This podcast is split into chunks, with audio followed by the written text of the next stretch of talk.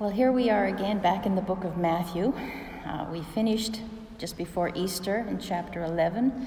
We left off as Karen uh, finished the, the chapter with Take my yoke upon you, learn of me, bind yourself to me. And we're continuing on in that. Um, we're going to see how Matthew uh, shows us what Jesus taught and, and what he wanted us to learn as we learn of him. And so turn to chapter 12, and we're going to read verses 1 to 8. I'm not going to read the whole thing through. We'll do sections. I think it stays fresh in our mind then as we take each, each section. So, chapter 12, 1 to 8. Follow along with me. At that time, Jesus went through the grain fields on the Sabbath. His disciples were hungry, and they began to pluck heads of grain and to eat. But when the Pharisees saw it, they said to him, Look, your disciples are doing what is not lawful to do on the Sabbath. He said to them, Have you not read what David did when he was hungry, and those who were with him?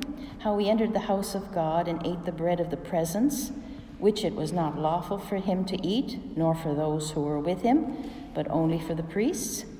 Or have you not read in the law how on the Sabbath the priests in the temple profane the Sabbath and are guiltless? I tell you, something greater than the temple is here. And if you had known what this means, I desire mercy and not sacrifice, you would not have condemned the guiltless, for the Son of Man is Lord of the Sabbath. It's interesting to see how Matthew records the events and the conversations that he felt were necessary to show how Jesus dealt with opposition. He taught the people in chapter 5 uh, to 7 in the Sermon on the Mount. He was correcting and enlarging on some of the things they'd heard from their rabbis.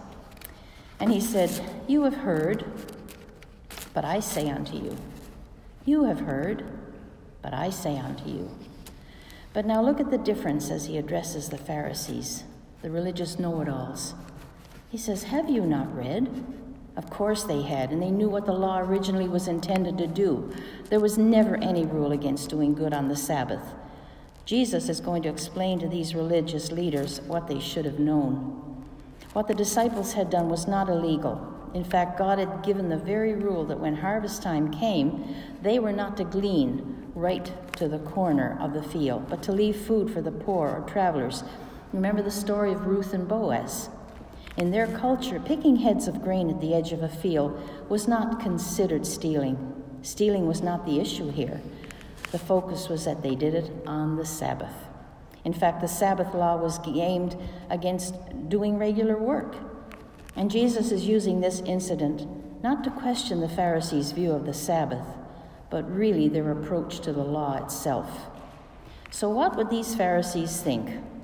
Was what he said logical? Let's see how he deals with them.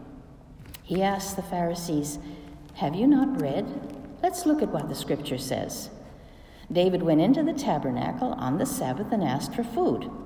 The high priest Ahimelech said he couldn't help him. The only food in the house was the bread of the presence, the twelve consecrated loaves that were placed in the tabernacle and were to only be eaten by the priests. David begged for this bread, and Ahimelech saw the need and gave David and his men the bread. So Jesus poses the question What does Scripture say about this action? Shame, shame. No, there's no condemnation recorded. There's silence about it. So Jesus says if David committed a far greater breach of the Sabbath law and he was not blamed, then the disciples are not to be blamed for acting in this manner in which they did. But wait, verses in, in these following verses, Jesus states the conclusion, conclusion to this question. Jesus is comparing himself to David. Is that what he's doing? The Pharisees probably thought, Who does he think he is? And then in verse 5, Jesus uses another portion of the scripture Numbers 28 9 to 10. When the priests went into the temple every Sabbath, that was their busiest working day because their worship of God required them to do some work, changing the consecrated bread, offering the double burnt offering, and they were guiltless. The law that established the Sabbath also established the right of the priest to perform their duties. In other words, to break that law. They were declared innocent. So here is the argument if the Sabbath restriction was overthrown or replaced by the priest's action because of their responsibility in the temple, then the temple was greater than the Sabbath. Ah, but then Jesus makes a statement, and he says something greater than the temple is here. And that too takes precedence over the temple. Well, what or who is that something? Is it the kingdom or is it Jesus himself? To quote D.A. Carson, if the kingdom, then it is the kingdom Jesus is inaugurating. If it is Jesus, it's not only Jesus as a man, but as Messiah, son of David, son of man, the one who ushers in the messianic age. End of quote. Jesus is claiming that he is God incarnate, far superior to the building God had merely visited. In fact, listen as I read John 2 18 to 21.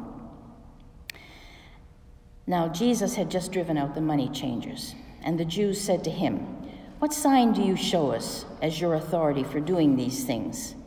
And Jesus answered them, Destroy this temple, and in three days I will raise it up. He was, of course, speaking of the temple of his body. So when he was raised from the dead, his disciples remembered that he had said this. So in this portion of Scripture, Jesus was referring to himself. He is greater than the man made temple in the law. Then he quotes for the second time Hosea 6 and 6 I desire compassion and not a sacrifice. In other words, they had kept the shell of the law, the ceremonial requirements, but had forgotten the heart of the matter mercy and compassion. And again, to quote Douglas O'Donnell, in other words, love for people, no matter what day it is, is love for God. Even if you bring 10,000 firstborn bulls to the temple to be sacrificed, if you walk over the poor beggar on your way in, don't think God is pleased with your abundant devotion. Divine devotion without human sympathy is irreligious. I'm going to say that again. I thought his quote was so good. Divine devotion without human sympathy is irreligious. It's ungodly, it's unbiblical. Above all, God desires mercy. The Sabbath is made for man. The Sabbath is made for man to show mercy to men. End of quote. Now, remember in chapter 9 when they accused him of eating with sinners? He rebuked them and told them to go learn. Quoted the same verse Hosea 6 and 6 to them. Now he quotes the verse again. And then he makes the statement For the Son of Man is Lord of the Sabbath. This term, Son of Man, does not mean Jesus is human, just a man. It's referring to a vision Daniel saw, one like a Son of Man. In chapter 7 of Daniel, it says that the Son of Man represented before God, sorry, presented before God. And in Daniel, it reads, And to him was given dominion and glory and a kingdom, that all peoples, nations, and languages should serve him. His dominion is an everlasting dominion, which shall not pass away, and his kingdom one that shall not be destroyed. Having been given all authority over everything, as we read in chapter 11, verse 27, being Lord of heaven and earth, Jesus, as the Son of Man, has lordship even over the Sabbath.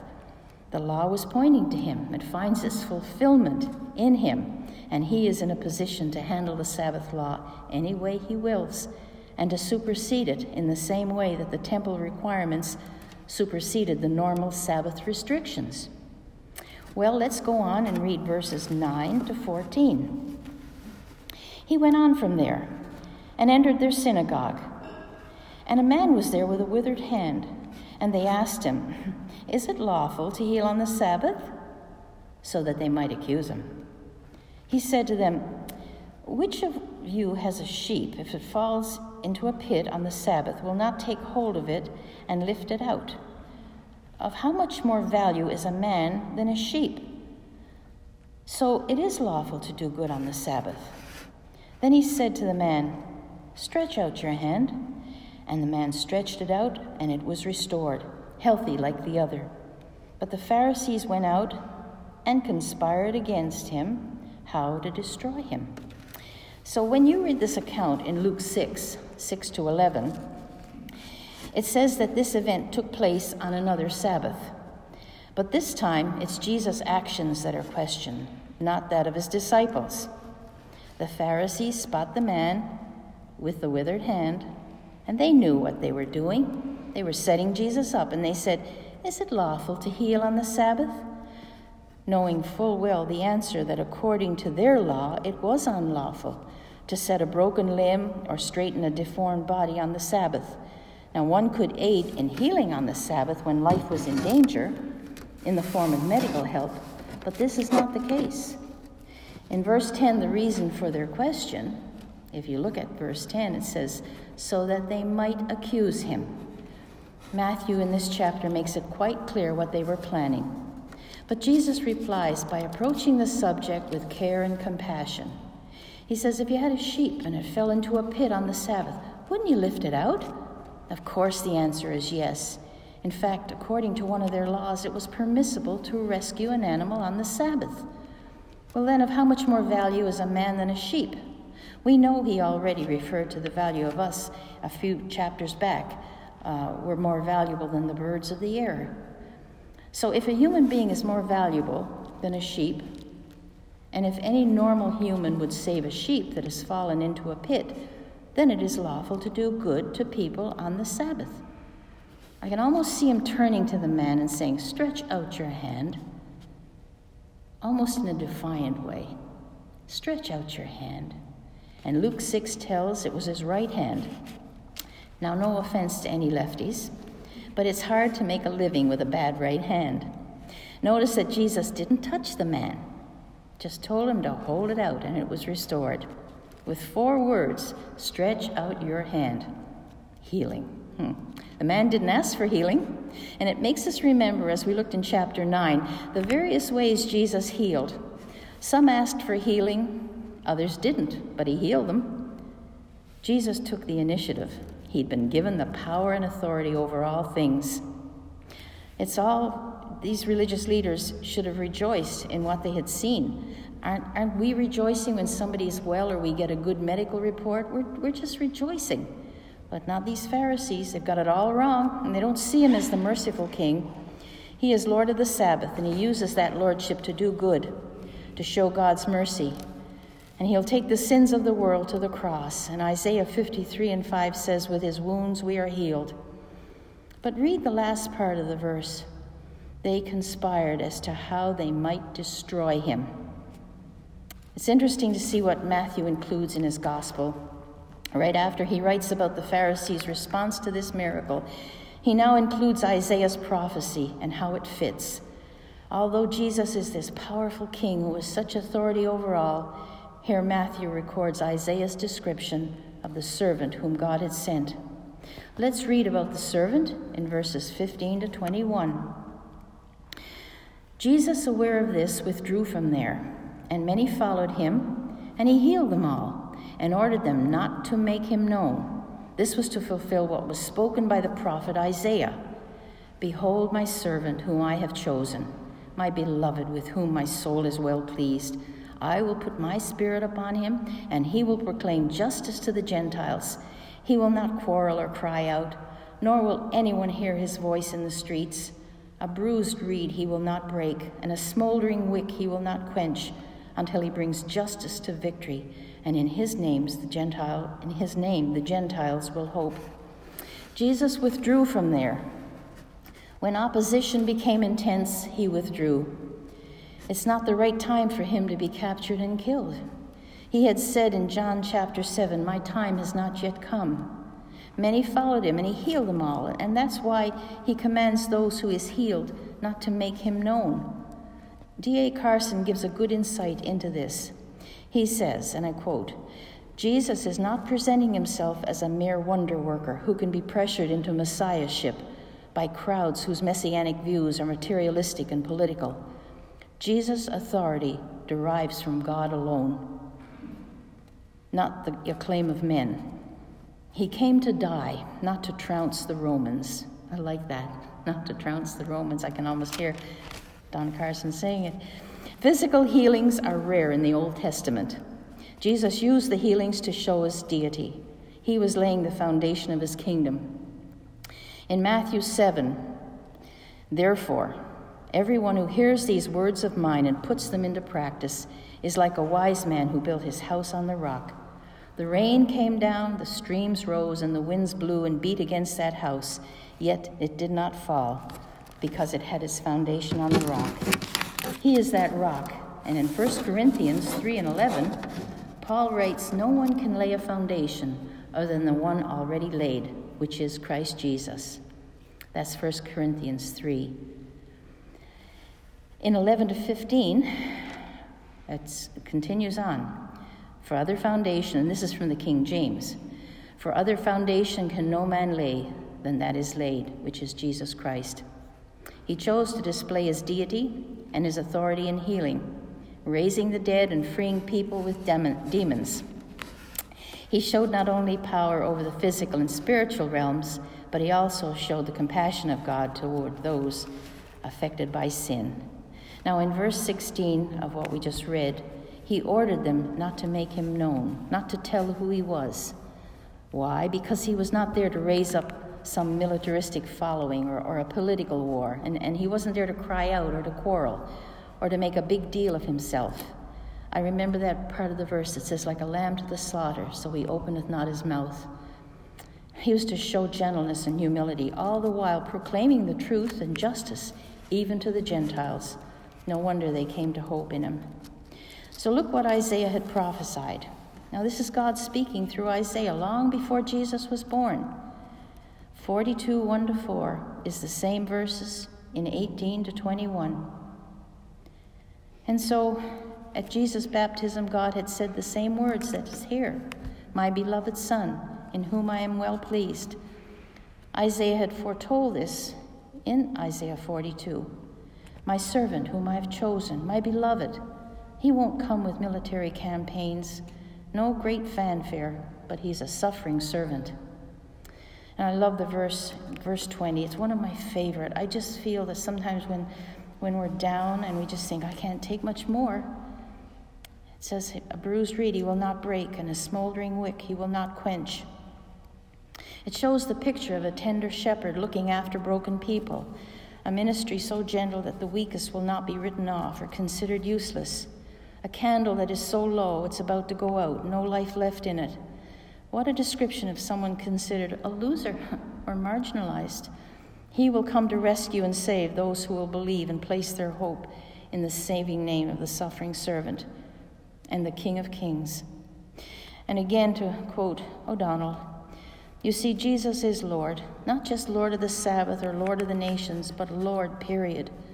The noun in chapter 12, verse 8, Lord, tells us who Jesus is and the other noun in verse 18, servant, tells us how he is or how he rules.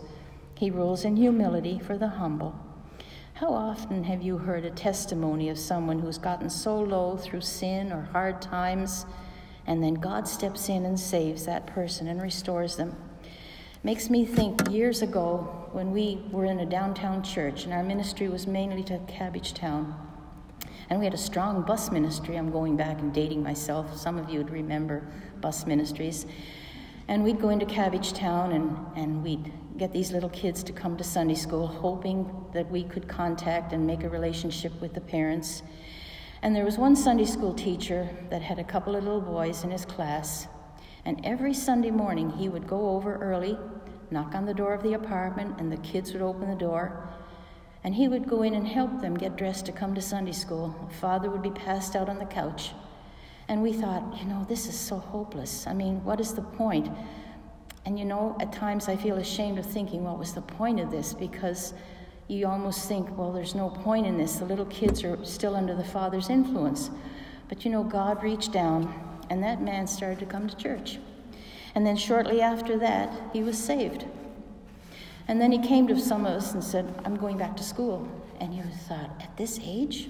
And he did. He got his papers and he became not an engineer as we think of engineers, but he could work um, on all the caretaking equipment and furnaces in a, in a home and in a building.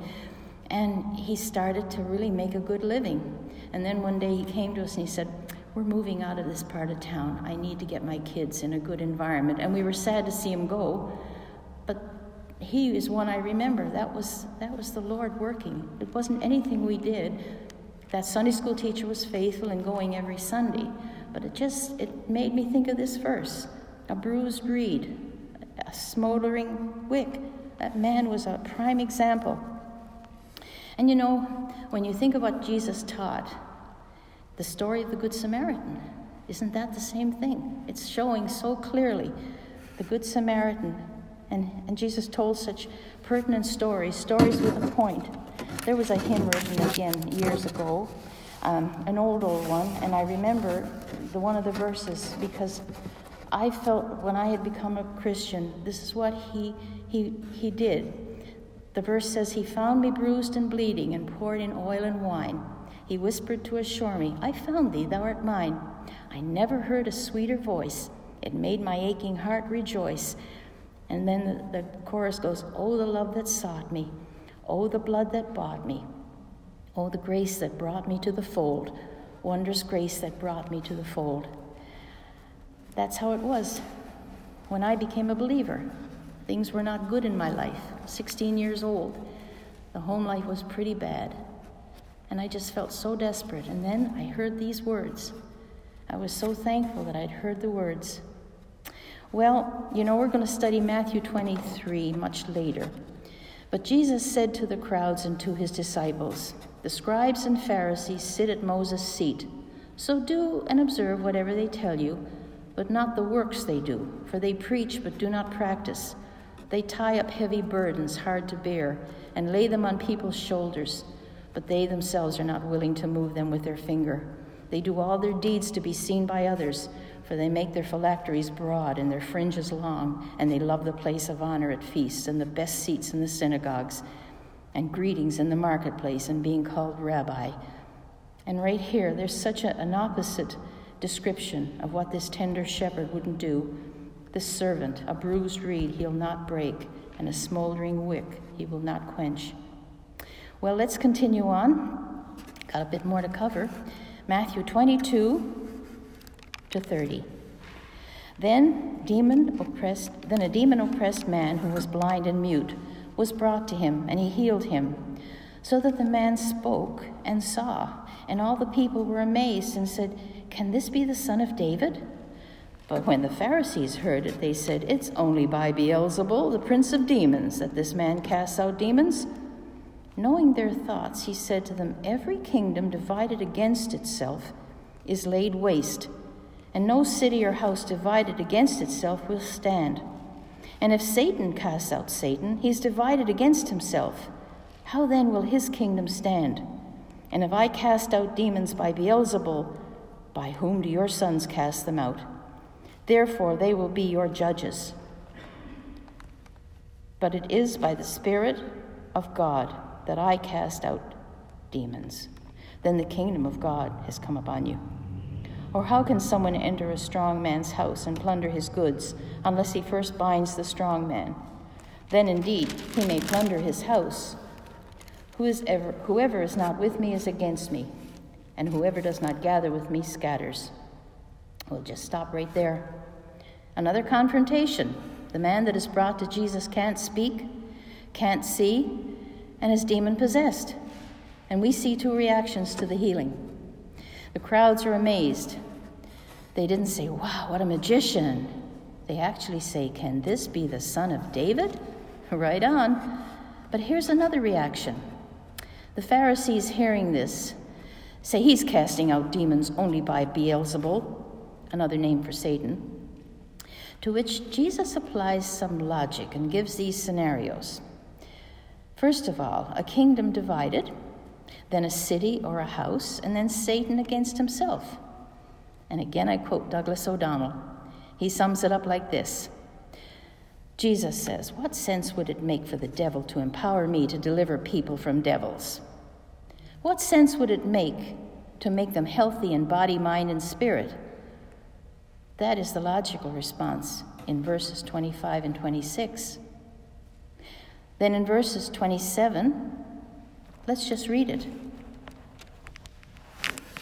Sorry, verses 27. Got to go back over my page here. Verses 27. If I cast out demons by Beelzebul, by whom do your sons cast them out? Therefore they will be your judges.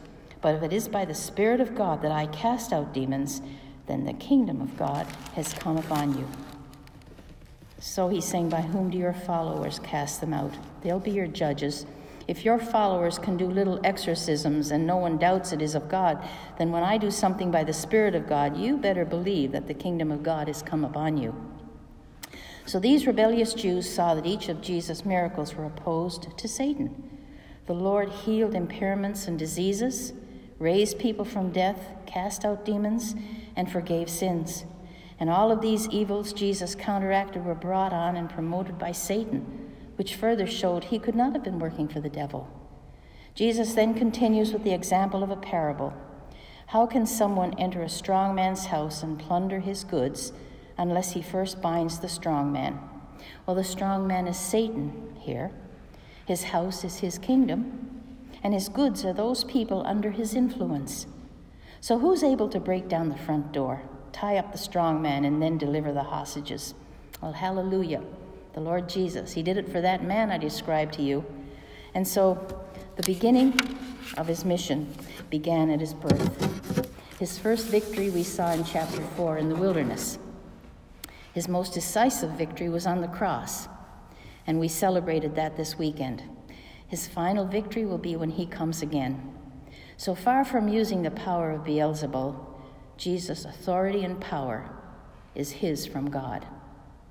So in verse 30, Jesus makes it very clear that a relationship with him includes no neutral ground. Whoever is not with me is against me, he says, and whoever does not gather with me scatters.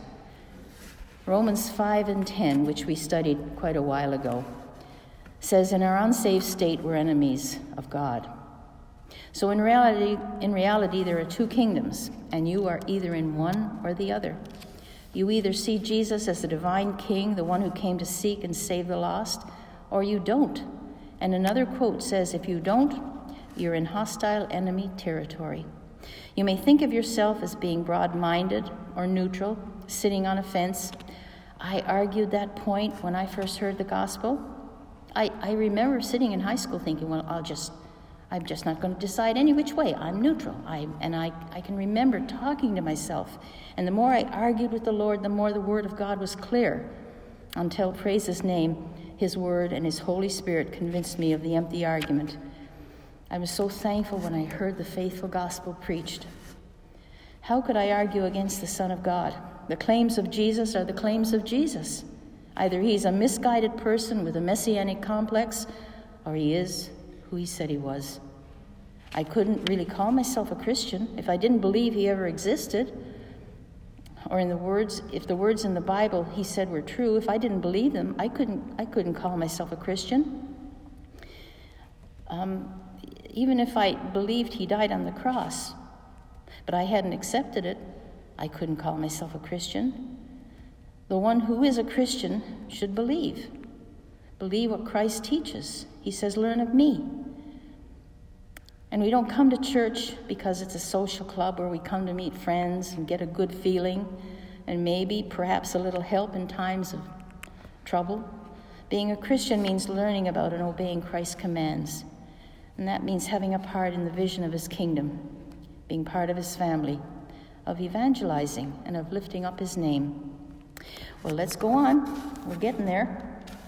We're going to read 31 to 37. Therefore, I tell you, every sin and blasphemy will be forgiven people, but the blasphemy against the Holy Spirit will not be forgiven. And whoever speaks a word against the Son of Man will be forgiven, but whoever speaks against the Holy Spirit will not be forgiven, either in this age or in the age to come. Either make the tree good and its fruit good, or make the tree bad and its fruit bad. For the tree is known by its fruit. You brood of vipers, how can you speak good when you are evil? For out of the abundance of the heart the mouth speaks. The good person out of his good treasure brings forth good, and the evil person out of his evil treasure brings forth evil. I tell you, on the day of judgment, people will give account for every careless word they speak. For by your words you will be justified, and by your words you will be condemned. Now, there's a real focus when you look at these verses on what comes out of our mouths. Notice, notice the word speak and the actual word mentioned in these verses. Whoever speaks a word against the Son of Man, whoever speaks against the Holy Spirit. And then in verse 34, how can you speak good? And verse 36, every careless word they speak. And then in 37, by your words you'll be justified or you'll be condemned. So there's a warning in these verses about the choices we make. And there's a sin which will not be forgiven, and that is blasphemy against the Spirit. Now, blasphemy can be forgiven. So, what's the difference here? Paul admitted in 1 Timothy 1 and 13, he says, Though formerly I was a blasphemer, so he blasphemed, a persecutor, and an insolent, insolent opponent. And then he talks about the grace of God and how through faith in Jesus he was forgiven. And of course, you know that verse that we've heard over and over where Paul says, The saying is trustworthy and full of acceptance that Christ Jesus came into the world to save sinners. We also know Peter blasphemed and denied Christ, but was forgiven. So, what does the statement in verse 31 of chapter 12 of Matthew mean? It simply means this a stubborn refusal, a refusal in the face of persuasive evidence that will not even consider believing in Christ, which is what these Pharisees are committing. They had a certain amount of light in that they saw what Jesus was doing. They knew the prophecies, and they refused to see and accused of Jesus of what he was doing through the Holy Spirit, and they accounted it to be the work of Satan. That is what Jesus is saying when he said in verse 33 Make the tree good or make it bad. Make up your mind about me and my ministry. Either I'm evil and an evil doer, or good and one who does good. I can't be both. Only one can be true about me. Anyone who accuses me of doing good by Satan's power, he attributes to Satan the work of the Holy Spirit. That is supreme and unforgivable blasphemy. They were blaspheming against the Holy Spirit, who indwelt Jesus and was empowering him. How do we apply this today? I used to wonder have I committed the unpardonable sin? I didn't know what it was. It wasn't really preached and it wasn't talked about. And being a younger Christian, I didn't understand. And then one day, an older Christian told me that if I was questioning whether I had committed the unforgivable sin or the unpardonable sin, that was a sure sign I hadn't, because I wouldn't be caring about the state of my soul or the relationship with the Lord. I would be so far gone I wouldn't even care. So, how do we look at people who seemingly don't give a fig about the kingdom of God and, and Jesus' claims, who treat it like a fairy tale, a religion for all women? We have friends and relatives that seemingly don't care, and we think they'll never come to the Lord, that it's hopeless. But you know something?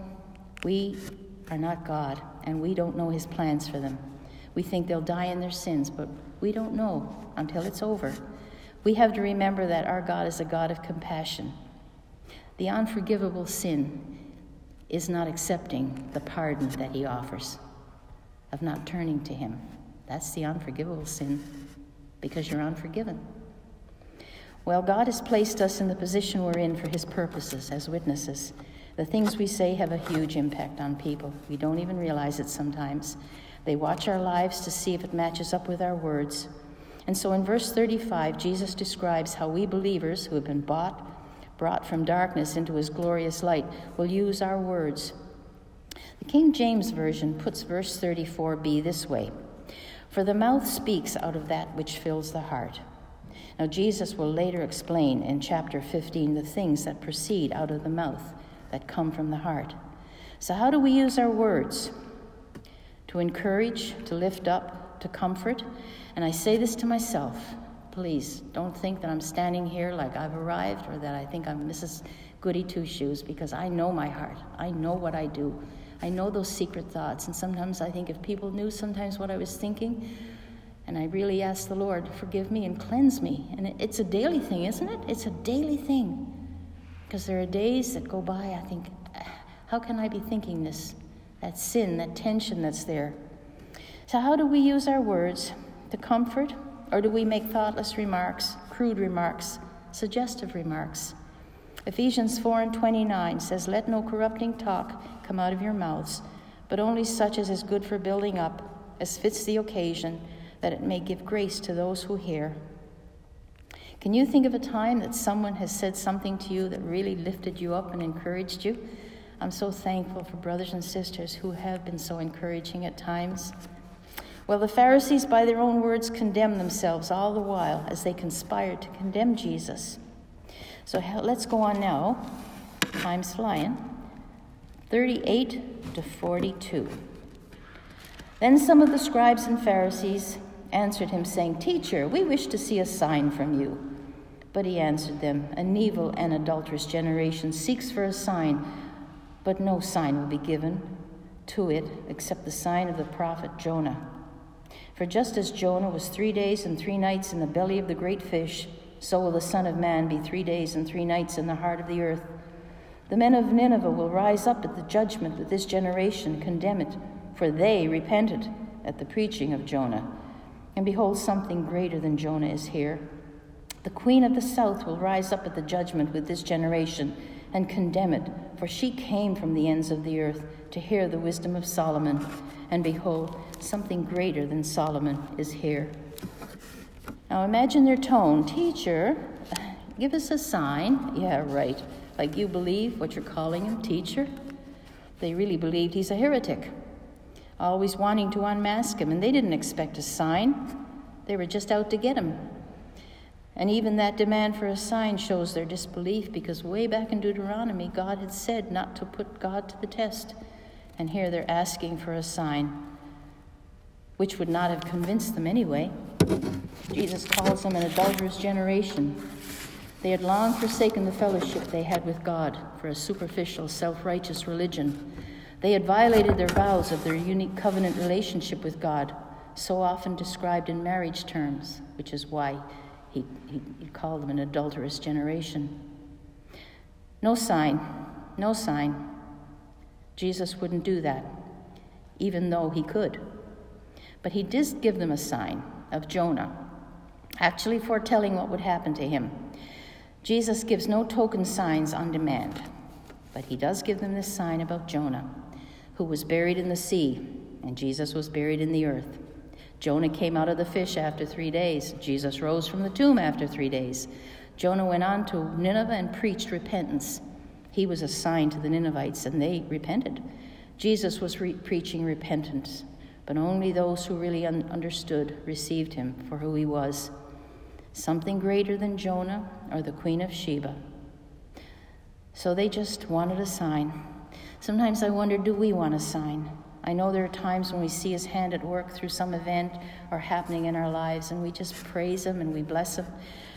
But the Christian walk's not always like that. There are times of silence when we want so badly to see God working, perhaps as we would like. But at those times, I think God would have us, as John MacArthur puts it, exercise our spiritual muscles of faith and perseverance. If we're going through one of these sessions, and you know we are right now, I mean, we may be in complete shutdown, we probably will be, and here we are again. We so long for our fellowship in our church and with our believing brothers and sisters and, and our families. And yet here we are. This is one of these seasons. But you know, we need to be encouraged because our unseen God is ever present. Well, let's go and read 43 to 45. When the unclean spirit is gone out of a person, it passes through waterless places seeking rest, but finds none. Then it says, I will return to my house from which I came. And when it comes, it finds the house empty, swept, and put in order. Then it goes and brings with it seven other spirits more evil than itself, and they enter and dwell there. And the last state of that person is worse than the first. So also will it be with this evil generation. Now, there are a lot of thoughts on what this really means. So I'm really summing it up quite small because we've still got a little more to cover. Jesus is describing a picture of what happens when religious and moral reformation occur apart from the right relationship with Him. And this is a parable describing what happens when someone tries to manage their own life without God's help. They may even think God is fortunate to have them serving Him. And when someone is convinced of their own morality, they become even more self righteous. Jesus will later say in chapter 23 Woe to you, scribes and Pharisees, hypocrites! because you travel around on sea and land to make one proselyte, and when he becomes one, you make him twice as much a son of hell as yourselves. Well, let's go on now and read verse 46 to the end. When he was still speaking to the people, behold, his mother and his brother stood outside, asking to speak to him. But he replied to the man who told him, Who is my mother and who are my brothers? Stretching out his hand toward his disciples, he said, Here are my mother and my brothers. For whoever does the will of my Father in heaven is my brother and sister and mother. And so, what he's really saying here is that a relationship with Jesus takes priority over every other relationship, even the relationship with one's family. It's really a statement about what it means to be a disciple of Jesus and to be totally committed to him. For us to be as close to Jesus as his nearest and dearest kin is to do the will of his Father. Jesus was not renouncing his physical family because we know he loved them. One example was at the cross when in the midst of his suffering he looked down at his mother and told John to look after her. He was teaching in these verses that anyone who believes can become an intimate member of his divine family. The whoever in verse 50 there shows us that the invitation to become a child of God is for everyone, and no one who believes is excluded, and no one who does not believe is included. A true saving relationship results only when we humbly respond to the gospel and that gospel of grace is described for us. I thought about the one in Acts 2 37 to 38. Um, they hear Peter's sermon, this is the beginning of the church, and they're pierced to the heart. And they say, Brethren, what shall we do? Peter said to them, Repent, each of you be baptized in the name of Jesus Christ for the forgiveness of your sins, and you will receive the gift of the Holy Spirit. Now, last week, Karen finished chapter 11 by reminding us of the rest Jesus promises if we bind ourselves to Him by taking His yoke upon Him, on us, and learning of Him. And we've discovered today a few more aspects of walking with Him and what He really felt about the law and about compassion. We're going to discover some more next week because Eve is going to take us through the parables. So let's pray as we close. Father, we just thank you for these words to learn of you, to do the will of your Father. Oh, this is what you called us to be and do. And so we just thank you for your word. We thank you for your Holy Spirit. We just pray that in the days ahead, we don't know what we're facing in terms of our country, our church, but Lord, you do. And so we just rest in you. So we thank you for all that you've given to us your grace and your mercy, your kindness, your compassion. Father, we, we know what Peter said when he said, Where can we go? You have the words of eternal life. We're so glad that you gave to us those words. So we just thank you, dear Lord. In Jesus' name, amen.